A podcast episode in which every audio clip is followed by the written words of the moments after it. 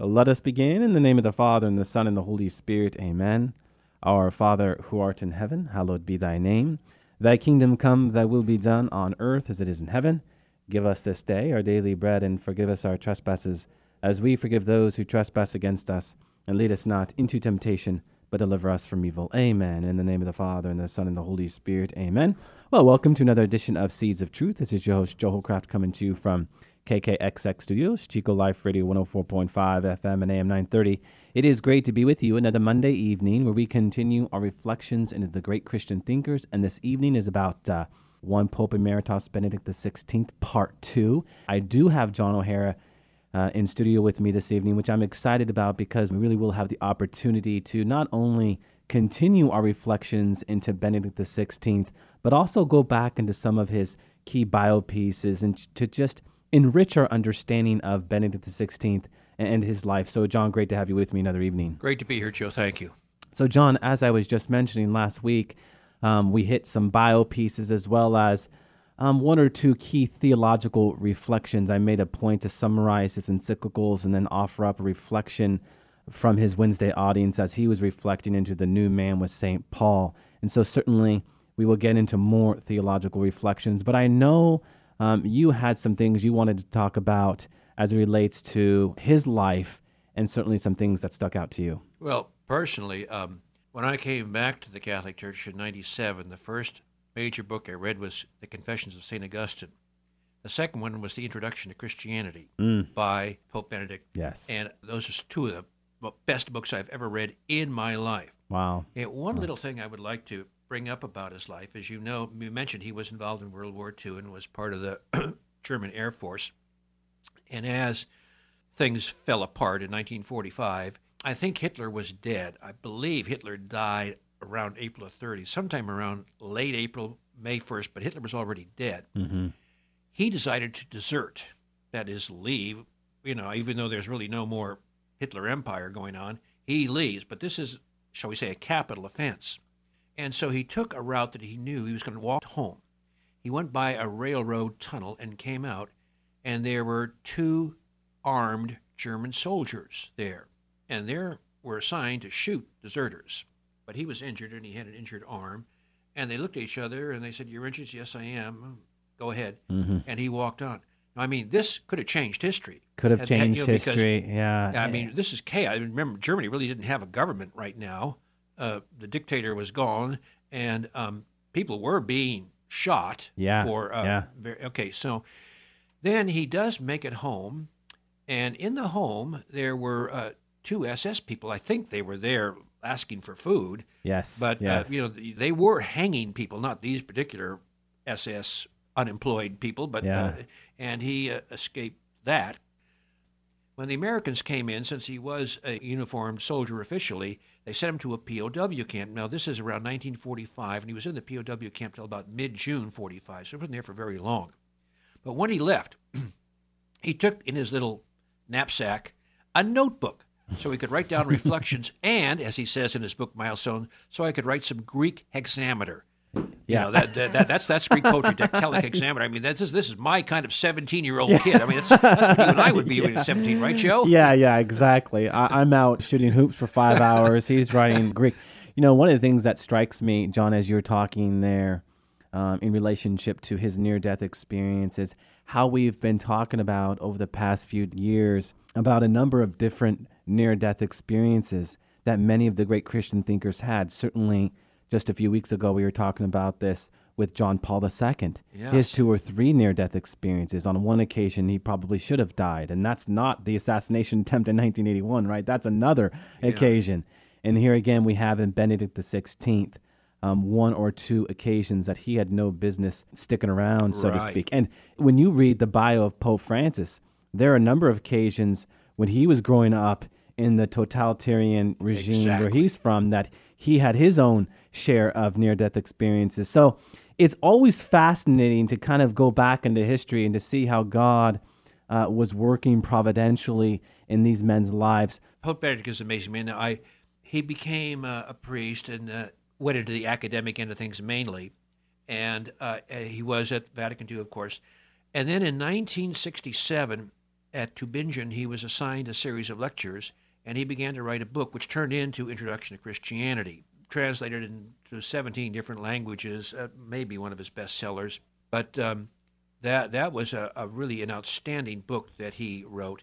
And you also mentioned that he was on a theological commission because Vatican II was having splits. I mean, the church was in turmoil during this mm-hmm. time, and uh, the theological commission that was appointed by Pope Paul VI had a, a bit of a split, we'll say, between liberal and conservative generally. Yeah.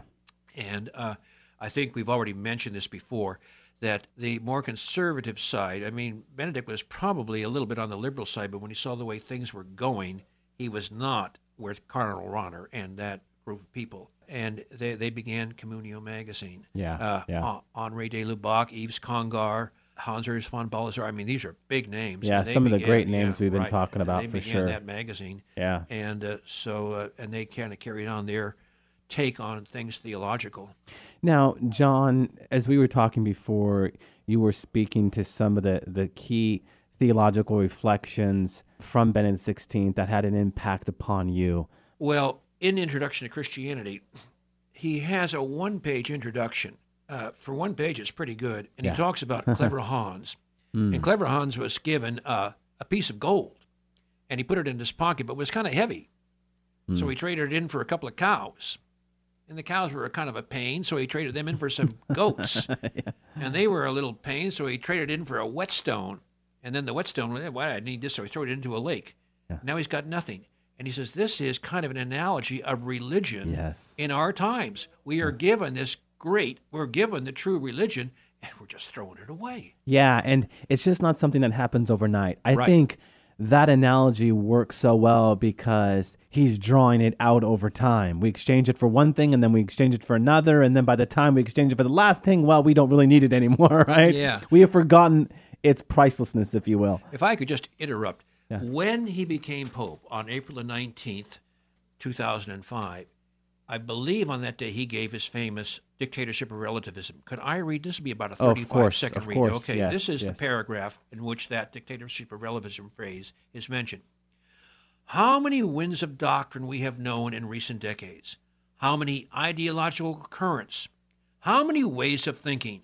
The small boat of thought of many Christians has often been tossed about by these waves, thrown from one extreme to the other, from Marxism to liberalism, even to libertinism, from collectivism to radical individualism, from atheism to a vague religious mysticism, from agnosticism to syncretism, and so forth. Every day new sects are created, and what St. Paul says about human trickery comes true. Hmm. With cunning, which tries to draw those into error, this is from Ephesians chapter 4. Hmm. Having a clear faith based on the creed of the church is often labeled today as fundamentalism, whereas relativism, which is letting oneself be tossed and swept along by every wind of teaching, looks like the only attitude acceptable to today's standards. We are moving toward a dictatorship of relativism, which does not recognize anything as for certain, and which has at its highest goal one's own ego and one's own desires. Hmm. This reminds me of a speech I heard recently at Franciscan, in which the president of the Council of Catholic Bishops, Bishop Kurtz, says, uh, Frank Sinatra's "I'll do it my way." Yeah, Yeah, that's what this yeah, right. that's right. The word that struck me there when you were talking was the word cunning. Yes, John, I, I've read that probably 35 times. I, Mm-hmm. And every time I, I find something new Mm-hmm. uh, because that has become such a popular paragraph from one of his opening addresses. I mentioned the word cunning because that really, really is what defines Satan. That is what defines the ad- Yes. adversary. He is subtle. Yes, You know, in Genesis 3 1 there, um, when he is subtle, uh, that is a Hebrew word that means to exploit nakedness, but it very much speaks to that cunning way of the adversary. And in 2016, gosh, that was just 11 years ago, and how much more are we under this dictatorship of relativism 11 years later? He truly was speaking prophetically there. You know, we have this tendency to, John, look at truth as not something absolute, but something arbitrary, you know, what we make of it. And I could not say enough that we must remember truth is not subject to time. Truth is not subject to what we make of it in our own arbitrary way. correct. No, it's something that is definitive. what does Jesus say in John chapter 14, verse 6? I am a way, a truth, and a life? No. He says, I am the way, the truth, and the life. In, in the Greek, there, he's speaking in the imperative absolute sense, right? He is the sum total of all things. This really gets to the heart of our faith, John, because if we think there is something else out there that is going to fulfill our deepest longing, our deepest desire, our deepest ache outside of Jesus Christ, then we will be left empty. What Benedict XVI wants us to see about Jesus is that he is calling us into a personal relationship with him, and we just need to open our hearts. You had mentioned Jesus of Nazareth er- earlier. This is what Benedict himself said about the book Jesus of Nazareth. This book is my personal search for the face of the Lord. My personal search for the face of the Lord. So, what Benedict wants us to see ultimately is that we are all to be on this journey where we are seeking the face of the Lord. And how can we do that if we have a truncated or disjunctive picture of Jesus Christ? This fragmented picture of Jesus Christ based upon what we think he is. Jesus Christ the God man entered into human history so as to reveal the fullness of truth, so as to reveal the fullness of love, so as John to reveal man's human potential in the light of divinity.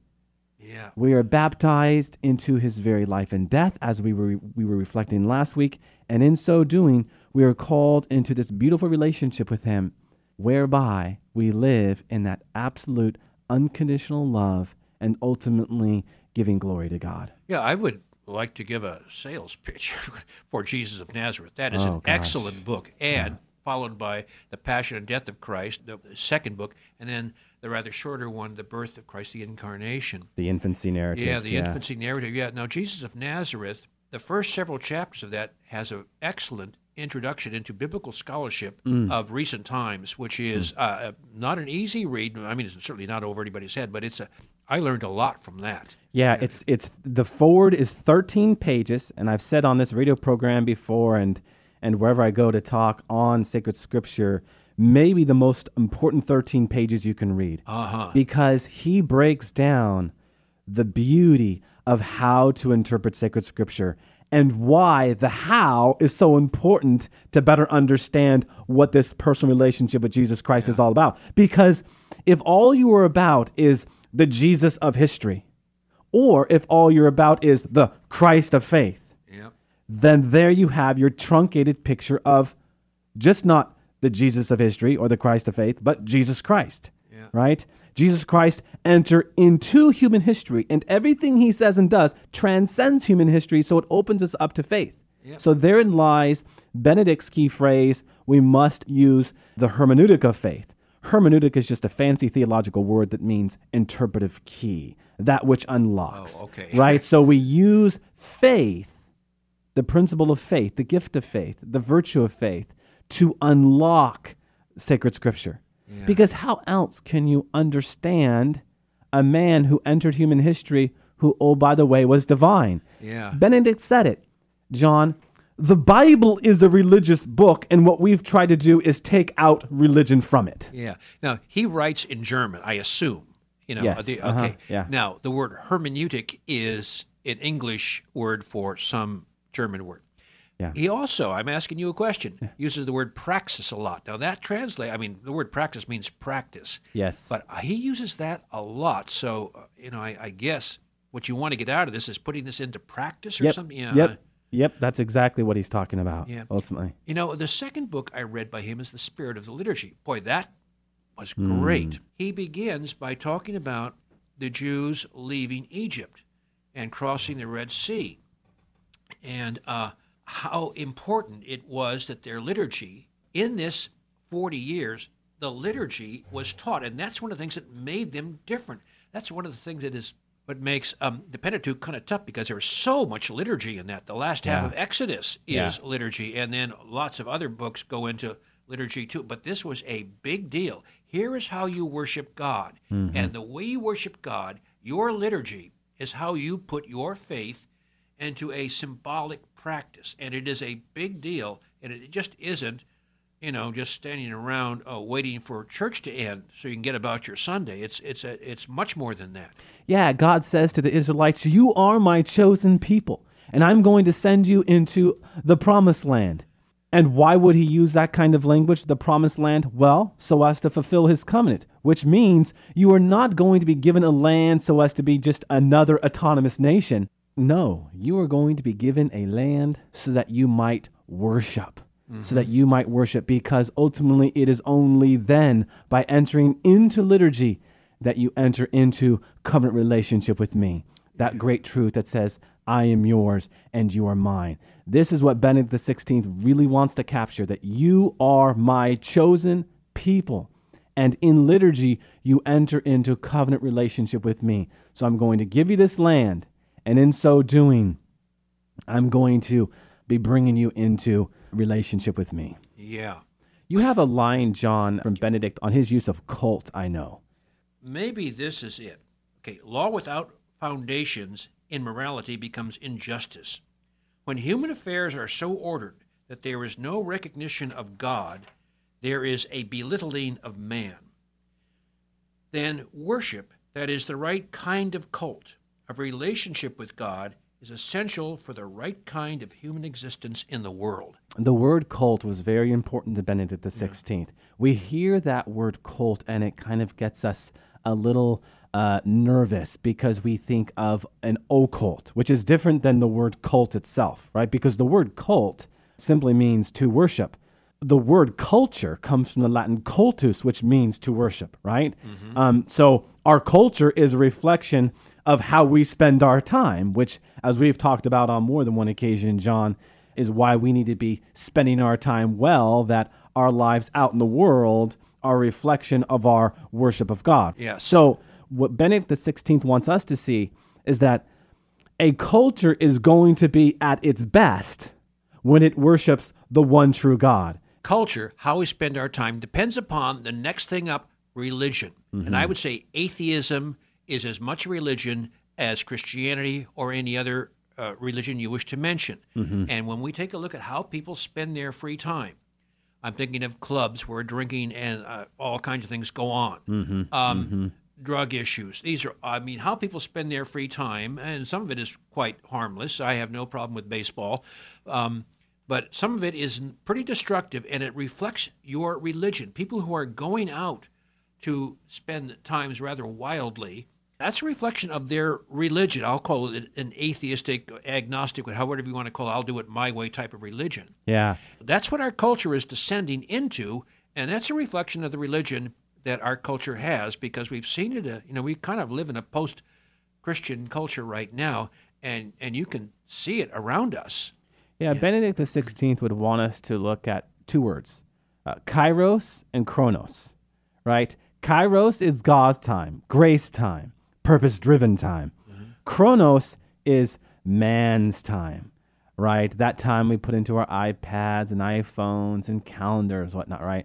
Okay, Kairos invades Chronos when? Where? But the liturgy. Yes. So if we are entering into the liturgy as we ought for Pope Benedict XVI, then Chronos, right, will assume, will come to understand what Kairos is all about. Yeah. Grace time, purpose driven time. And I highlight this, John, because in what you're saying right now, if we are living in God's grace, if we are living in Kairos, God's purpose driven time, God's grace time, then we're going to better understand, well, how to spend our time. This past Sunday, we heard from the first chapter of Ecclesiastes, right? And Koheleth, vanity o vanities. The word vanity comes from Latin vanus, which simply means emptiness or wastefulness or otherwise a waste of time. You know, if it's Solomon or someone in Solomon's court, he's simply looking back on his life and saying, Man, what a waste of time. Why? Because he spent it, well, what were we just talking about, John? He spent it within this idea that if we find the sum total and value of what we do here on earth minus God for Koheleth, that is a waste of time. And so this reflection is important, John, because this really gets to the heart of our faith in so many ways. How are we spending our time? How hmm. are we spending our time? Are we spending it watching too much baseball? I mean, oh, baseball's Oh, yeah, fine, right? yeah. But if we're watching six hours of baseball, if we're playing five hours of Xbox, if we're playing 10 hours of Wii, if we're doing these things, it's just a waste of time. Amusement's good. Amusement's fine. Amusement's necessary. But all within that cardinal virtue of temperance, that word that means balance. And so for Benedict XVI, he wants us to see that if we are doing things in our time when we're not worshiping God that still all the while reflect God, we are spending time well, and that is what's going to create a culture of love, a civilization of love. Yeah, it is. Yeah. Um, uh, one other little thing, if I can just change topics.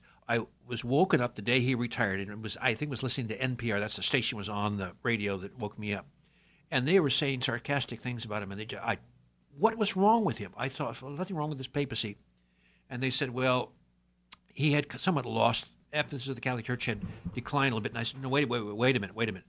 Hmm. During his pa- during the papacy of John Paul II and his own, they did a lot to save the Catholic Church and Christianity as a whole hmm. because priests were leaving uh, this, their vocation, ordained priests, sisters as well. Hu- Huge numbers of sisters were lost. Attendance on Sunday Mass from about 80 to 75 percent had dropped to about 30 percent.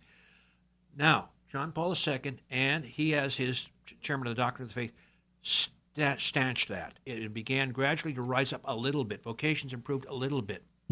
And by the end of Benedict's papacy, the Catholic Church was solidly uh, believed in the resurrection of Christ, Trinity, uh, believed in the virgin birth, believed in no abortion, believed in uh, marriage, uh, no sex outside of marriage. All of this was still there and solidly Catholic. And I, I'm grateful that they were able to save that, and Pope Francis has advanced that. And another little thing I just want to point out he made uh, Cardinal Levada, former uh, Archbishop of San Francisco, as Yes, his uh, yes. successor at the uh, Office of the Doctrine of the Faith. And um, one of his first assignments was to uh, go into the uh, Maciel scandal. and Mm. The Legionnaires of yeah, Christ, the- yeah. Legionnaires of Christ. And it was uh, under Pope Benedict's papacy that that awful instance happened. And just another little thing, uh, it was during the 70s when a lot of this priest abuse thing was happening. It wasn't headlines, but it was happening during that time. By the time Yeah. it broke on the scene in 2002, uh, it had ceased. But um, that's what happens when you have this loosey goosey um, type of church. Those many of those liberal churches that were around at that time uh, aren't around anymore, or they're in greatly decreased numbers. No, true, as well as religious communities. One of the things that you're seeing in 2016 is that uh, you have some of these unorthodox religious communities all but disappearing. Yes. And at the same time, you see the rise and and these other religious communities that are very faithful to the teachings of the Catholic Church. I mean, they are growing exponentially, um, and especially here in the United States. So that's a good thing to see, and that is a reflection, John, of the papacy of John Paul II and Benedict XVI.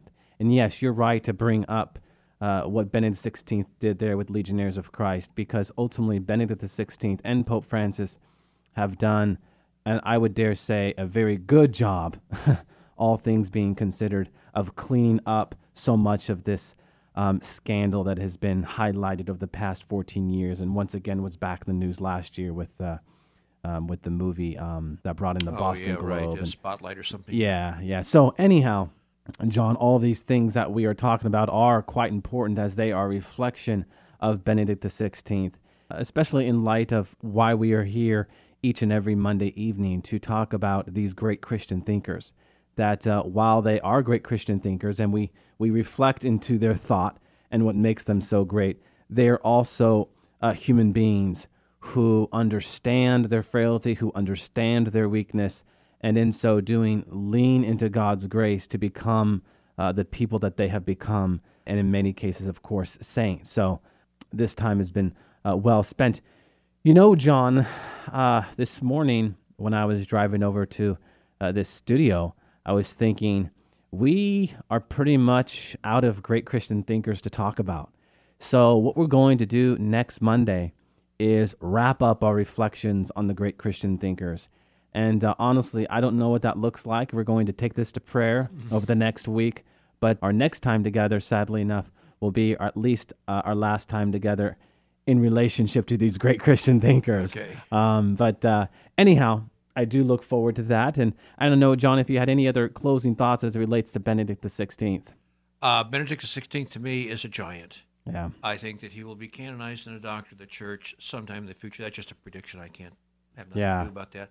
But uh, he is he was brilliant, and his books are are numerous. And you mentioned his uh, talks that he gave on the he gave quite a few talks on the great Christian thinkers. Yeah. And um, I consider myself to be a Benedict XVI Catholic. Yeah, amen to that.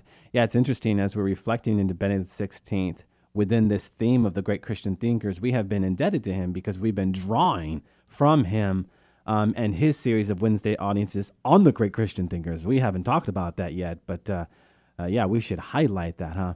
You know, uh, one last postscript from me, John, and that is, uh, you know, you mentioned his retirement.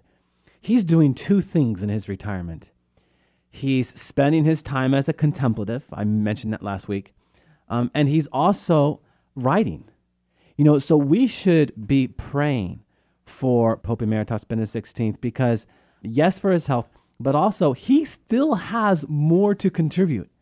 He is still theologizing, if you will, as a great Christian thinker. This is the first theologian that we've talked about over the last two and a half years, John, that is still alive and he's still doing a great deal of writing. I was talking about someone who's a who's a Pope Benedict XVI guy, and he says he, I can't wait until I can get my hands on some of the stuff he has been writing since he has retired. So we should be praying for that because I, I think there's going to still be uh, many more nuggets, if you will, into that classic definition of faith, huh? Yeah. Faith seeking understanding. I think I heard you in conversation say, yes, he is writing, but these are not likely to be published until after the death of Pope Francis. Yes, yes. That's speculation because people feel that that would interfere with potentially um, this papacy. So it wouldn't be till afterwards. Yeah. Okay. Anyhow, um, with that, John, let us go ahead and close with a word of prayer. In the name of the Father, and the Son, and the Holy Spirit. Amen. Hail Mary, full of grace, the Lord is with thee. Blessed art thou among women, and blessed is the fruit of thy womb, Jesus. Holy Mary, Mother of God, pray for us sinners now and at the hour of our death. Amen. All glory be to the Father, and to the Son, and to the Holy Spirit, as it was in the beginning, is now, and ever shall be, world without end. Amen. And God bless you.